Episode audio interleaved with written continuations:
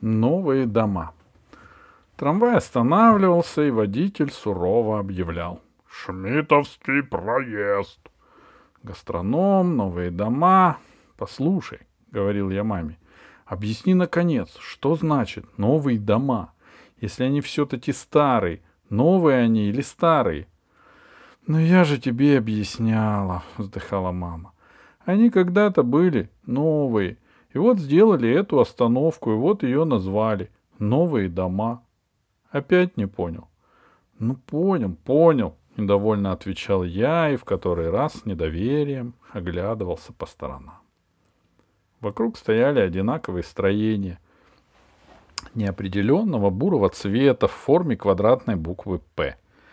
Казалось, войдешь в какой-нибудь один двор и уже никогда не выйдешь. Будешь бродить, как заяц из журнала «Мурзилка».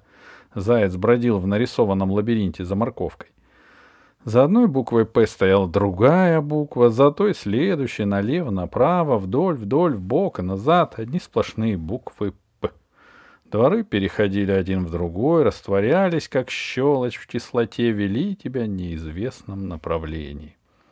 Одинаковые стены и одинаковые подъезды создавали головокружение. Буква «П» поднималась на горку, спускалась к набережной, уходила вдаль светлую. Это было что-то особенное. Новые дома. В каждом дворике клумба и качели. По стеклянным шахтам ездили старые лифты. По подъездам гуляли сытые старые кошки. А дома при этом назывались новыми. «Ну, пойдем», — строго говорила мама. И мы шли. Мы шли мимо новых домов бесконечное количество раз. Проходить диспансеризацию, ставить пломбы, делать прививки, брать справки, опять ставить пломбы. Проверять у хирурга рахит, у ухо-горлоноса гайморит, у невропатолога рефлексы, у терапевта желтуху. Ко всему прочему, маме приходилось водить меня на занятия к логопеду. В школе я сразу начал заикаться и мучительно боялся отвечать у доски. Таким образом, дорога до детской поликлиники была тошнотворно знакомой, ну или знакомо тошнотворной. Тошнота определенно присутствовала. Каждый раз меня тащили по этой дороге, и я начинал мелко и бессознательно трусить. И от этого неприятного чувства меня всегда немного подташнивало. Приземистые четырехэтажные дома смутно-бурого цвета, обступавшие со всех сторон буквой «П», ничего хорошего не предвещали. «А вдруг меня заберут в больницу? А вдруг будут резать живот, вырвут все зубы, заставят делать прогревание, засадят такой укол, что потом и не сядешь». Я смотрел на новые дома, как на стены больничного коридора. Еще мы только ехали на трамвае, а я уже чувствовал исходящий от них запах лекарств. Особенно я не любил в детской поликлинике две вещи: регистратуру и прогревание. За стеклом в регистратуре сидела хорошая женщина. «Ну, что я могу сделать?» — ласково говорила она. «Я же не волшебница». Чтобы с ней поговорить, мама низко-низко наклоняла голову к полукруглому окошечку, какое бывает только в поликлиниках и в кассах. «Ну, пожалуйста», — умоляла мама, — «выпишите, Серафима Андреевна, мы посидим и все. Вдруг кто-то не придет, вдруг останется время, и нас в конце примут». Но хорошая женщина Серафима Андреевна талончик на прием к специалисту маме не давала. «Ну, вот вы подойдете», — ласково говорила она, — «и еще кто-нибудь подойдет, а потом что? Строгий выговор. Вы лучше заходите пораньше с утра, и я вам дам талончик в порядке очереди». И улыбалась красиво. Я не любил регистратуру не только из-за окошечка с хорошей женщиной. Там на полках хранили мою толстую карту, которая приводила маму в тихий ужас. «Ты не можешь прочесть, что здесь написано?» — спрашивала она, нахмурившись и поднося к моему носу раскрытую страницу. Но в торопливом почерке врачей я никогда не мог разобрать ни одной буквы. «Ну ладно». Мама опять начинала читать карту сама. «Это какой-то ужас!» — стонала она. «Какие у тебя анализы? Это же умереть не встать!» Маму смущало, что я болел сразу по всем фронтам. Зубы были ни к черту, печень шалила, дыхательные пути то и дело закупоривались. «Хорошо, хоть с сердцем у тебя все в порядке!» — вздыхала она. У меня со многим было все в порядке, но мама этого не понимала. Ей казалось, что я слишком много болею. «Ты у меня какой-то ослабленный», — говорила она с сомнением изучая мое лицо. «Какой-то желтый, живой труп». Мама заставляла меня дышать над горячей картошкой, парить ноги, пить таблетки, лежать с горчичниками, сидеть с колючим шарфом и все время что-нибудь есть. Зелень, свежие огурцы, малину, облепиховое варенье, сало, рыбий жир, куриный бульон, жареную печень, мумиё и кожуру от апельсинов. Любое новое средство пробуждало в маме талант народного целителя. «Ну посмотри, Сима!» — весело говорила она папе. «У него совсем-совсем другой цвет лица!» Папа с сомнением смотрел на меня и тихо качал головой. «Залечишь», — односложно выражался он. И мама начинала возмущаться, иногда даже кричать. «Ну хорошо», — кричала она, — «если ты не веришь в этот способ, давайте вместе думать. Обратимся в платную поликлинику.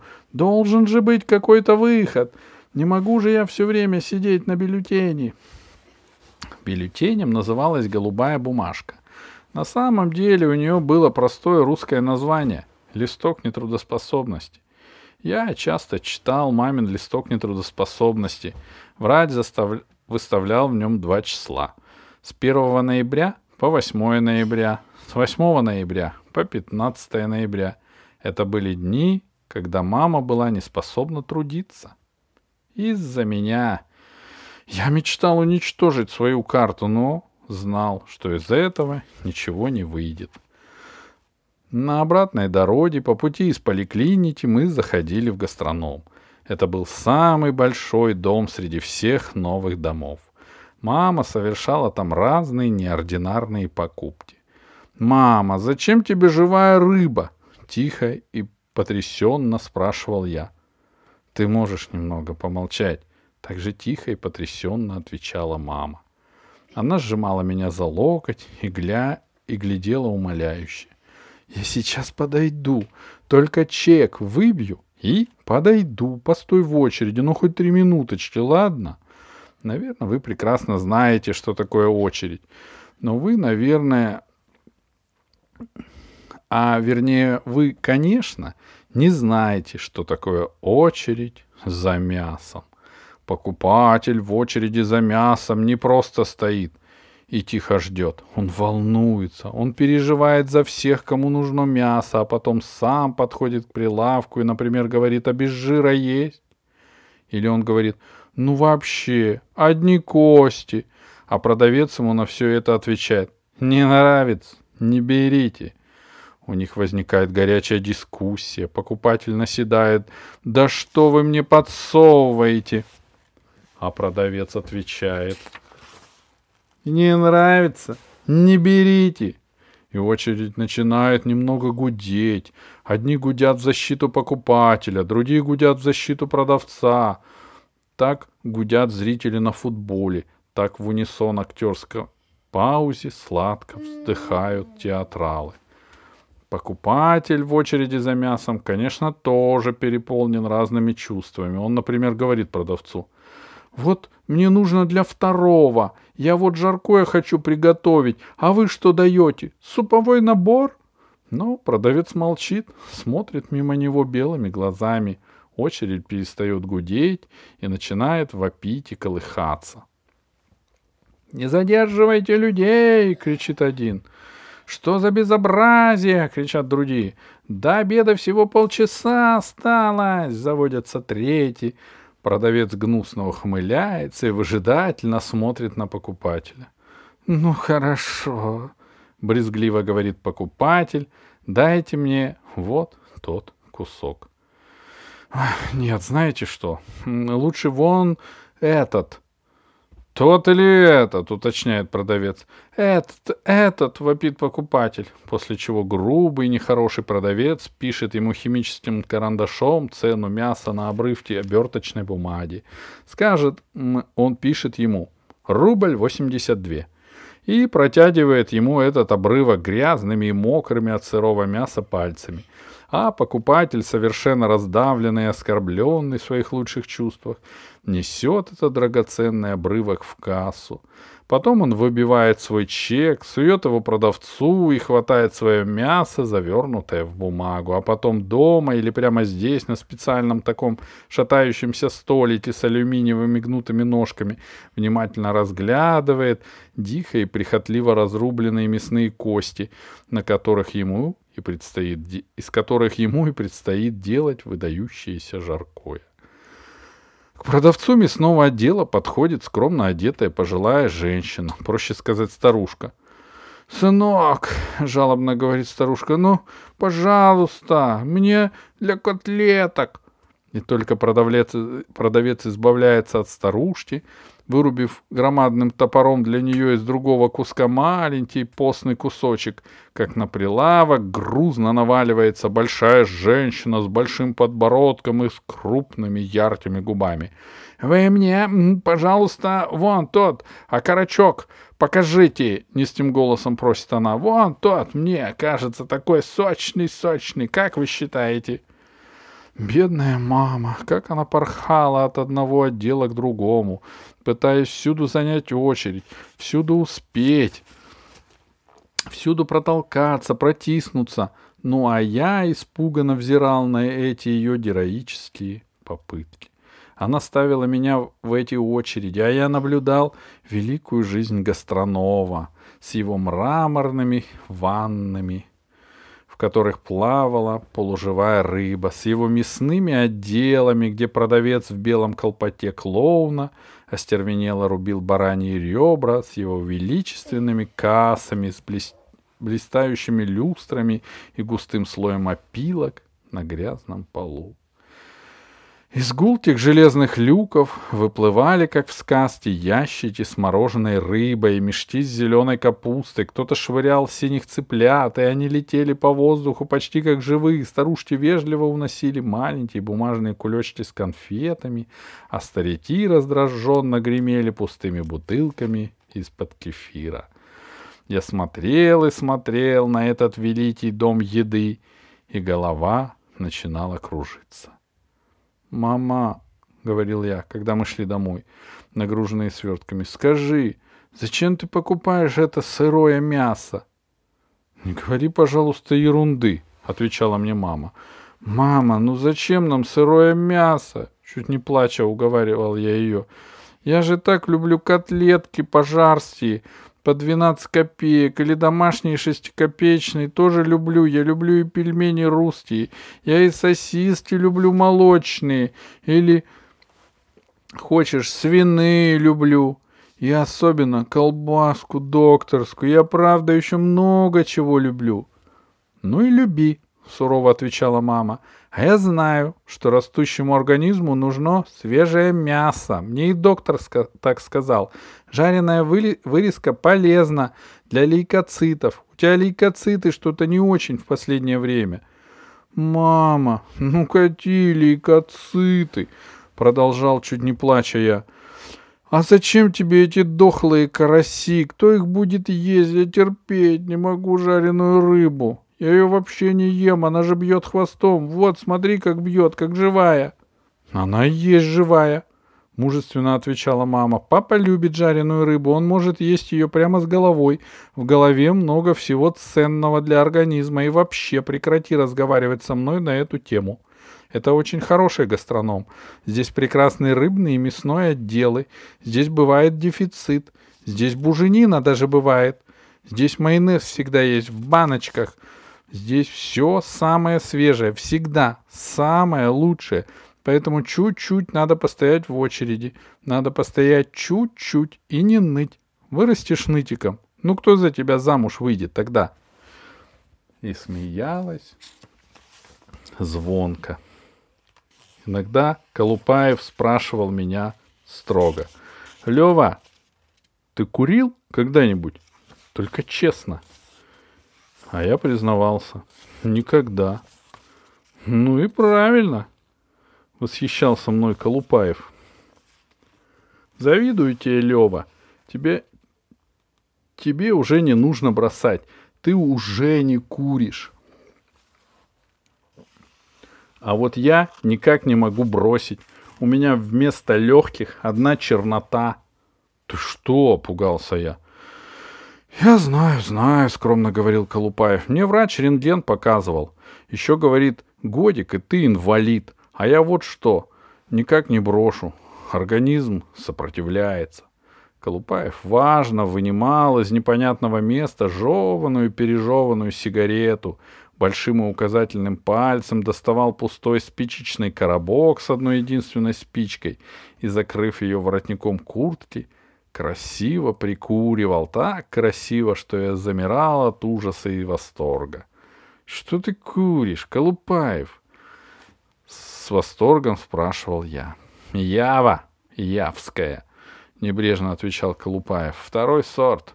Вот мне один Мальбором тут давал затянуться. Это да». «А почему ты Явой не затягиваешься?» — вежливо интересовался я. «Как это не затягиваюсь?» — кашлял от неожиданности Колупаев. «Ты что, с ума сошел? Я даже кольца пускать могу». И долго, с удовольствием пускал кольца. Мне, конечно, не нравилось, что Колупаев так вредит своему здоровью, но я обожал вместе с ним табачный ларек. Я любил его нежно и глубоко. Мы с Колупаевым подолгу могли стоять и изучать его уютную маленькую витрину. Наш любимый табачный ларек был как раз неподалеку от новых домов, напротив гастронома. Туда мы добегали буквально за 5 минут, а обратно шли долго. «Ты понимаешь, — убедительно говорил Колупаев, когда мы шагали назад вверх по Шмитовскому, — ну вот, скажи, что такое дерцеговина флор?» «Ну, да, внешний вид, упаковка, содержание. Ведь это же папиросы, а стоят 30 копеек. Колупаев копил деньги на табак. Иногда я даже одалживал ему. То 10 копеек, то 5. Он бывал мне по-настоящему благодарен. «Или взять для примера Пегас, — говорил Колупаев, поднимая указательный палец. — Тоже 30 копеек. Их, правда, сначала сушить надо. Но ведь это сигареты с фильтром. Если же папиросы, тогда бери Беломор или, в крайнем случае, Казбек, — советовал он на будущее. Но мне нравился только один сорт – сигареты «Лайка». Во-первых, они стоили всего 20 копеек. Во-вторых, были какие-то портативные, крошечные, легко мешались в ладони. На них была нарисована симпатичная собачья морда. Вернее, на них была нарисована маленькая белая собачка. Всю жизнь я хотел завести маленькую белую собачку. А мама не давала. Мама говорила: «Я с ней гулять не буду, понятно?» Маме было некогда. Она день и ночь писала диссертацию. В этой ситуации у нее не оставалось времени даже на маленькую белую собачку. Я подолгу стоял у табачного ларька, изучал его внутреннюю жизнь. Стоял не прямо перед продавцом, а так, чуть в стороне, как бы между прочим. Продавец иногда поглядывал на меня, но ничего не говорил. К ларьку подходили мужчины и женщины. Женщины хмуро совали рубли, трешки, пятерки. «Блок Примы, блок Столичных, блок Явы». Все спрашивали: «А Ява явская?» И недовольно хмурили, услышав ответ. Яву явскую продавали редко. Все сигареты были фабрики «Дукат». Оранжевые — краснопресненские, зеленоватые — Пегас, длинная черная пачка Явы-100 и даже темно-синий солидный «Космос». Женщины покупали сигареты, как в магазине, и шли домой с сумками, куда вдобавок ко всему запихивали еще целый блок сигарет. Я смотрел в их грустные спины и смутно жалел.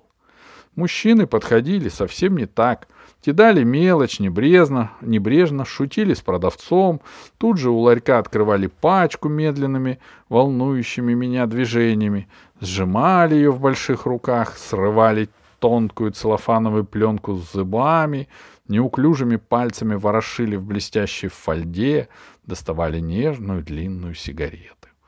Выпускали первый дым и глубоко вздыхали. Я понимал, сигареты помогают им дышать глубоко и нежно, чтобы воздух кружил голову. Но главное, мне нравился сам ларек, хотя в нем вообще-то продавали всякую мелочь, ерунду. Разноцветные пластмассовые мундштуки, расчески, туди и пачки махорки, ни разу не видел, чтобы их кто-нибудь покупал, трубки, подарочные коробки сигарет столичные, в коробке 20 пачек. С разными картинками. То богатыри, то Аленушка, то университет, то Кремлевская стена. Игральные карты, зажигалки. Это был удивительный ларек. В нем продавались странные и никому не нужные вещи.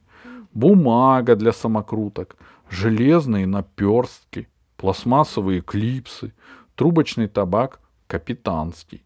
Если бы я был богачом, казалось мне, то я бы купил в этом ларьке все сразу, как древний индеец, и долго-долго рассматривал, но я не был богачом. Короче говоря, однажды я очень сильно попросил Колупаева купить мне лайку. Он долго меня отговаривал.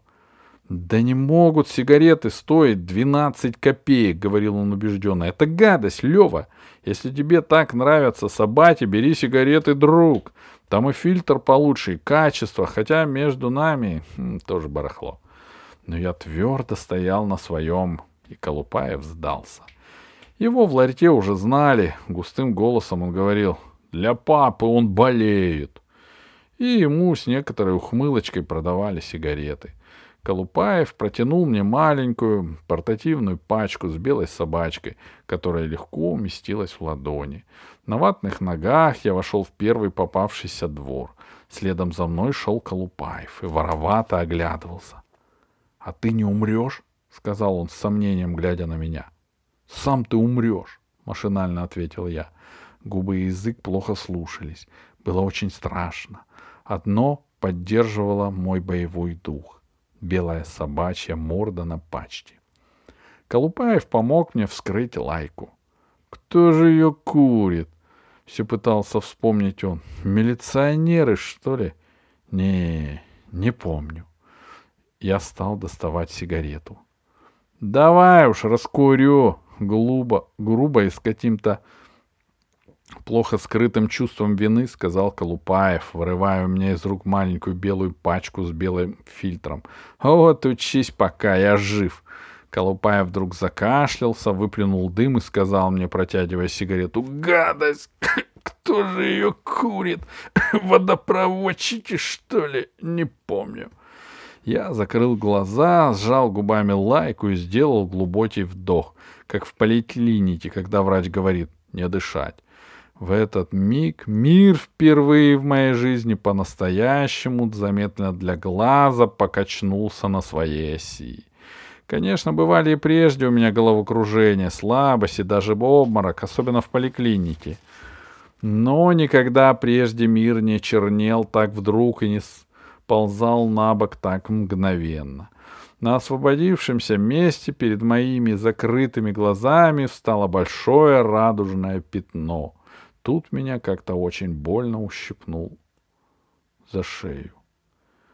«А!» — закричал я и начал кашлять. Я кашлял так долго, что меня вырвало. Вы уж простите мне эту некрасивую подробность. Меня вырвало на какие-то чахлые кусты, в которых сидело две старых толстых кошки. Кошки отпрыгнули и воззрились на меня с изумленными зелеными глазами. «Ты что, дурак?» — шипел за спиной Колупаев. «Ты что, псих? Разве можно сразу затягиваться? А если бы ты помер? А если бы тебя на скорой отвезли? Я тут вообще не знаю, что бы делал». Колупаев вдруг как-то странно на меня посмотрел. Но мне уже было хорошо. Некоторым людям в критические моменты почему-то везет.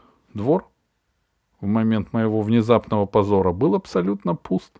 Кошки, понюхав мои штаны, снова деловито залезли в низенькие кусты. Отдышавшись, мы сели на лавочку.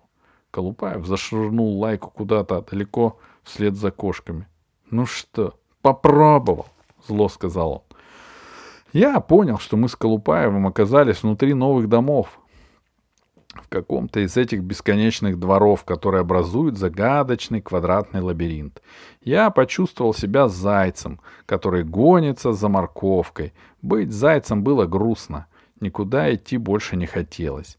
Добрая бурая стена надвигалась на меня, как большое ватное одеяло, стремясь скрыть до самого подбородка. Стена двигалась вместе с подъездом, из которой боком вылезал одноногий инвалид с собакой на поводке. Над подъездом в раскрытом окне женщина мыла окно.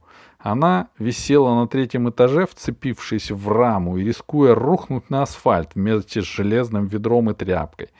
Из окна пахло влажным запахом мокрой тряпки, и той же мокрой тряпкой вдруг запахло небо над головой, и тот же запах мокрой тряпки, живой и терпкий, шел из гастронома, который прятался за бурыми стенами новых домов, и от старой лавочки, на которой сидел мой друг Колупаев, и даже от него самого.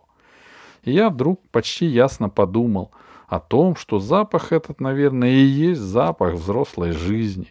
И весь двор вдруг поплыл куда-то вместе с голыми ветками тополей и кусками холодного солнца, которые вываливались через крыши прямо мне под ноги.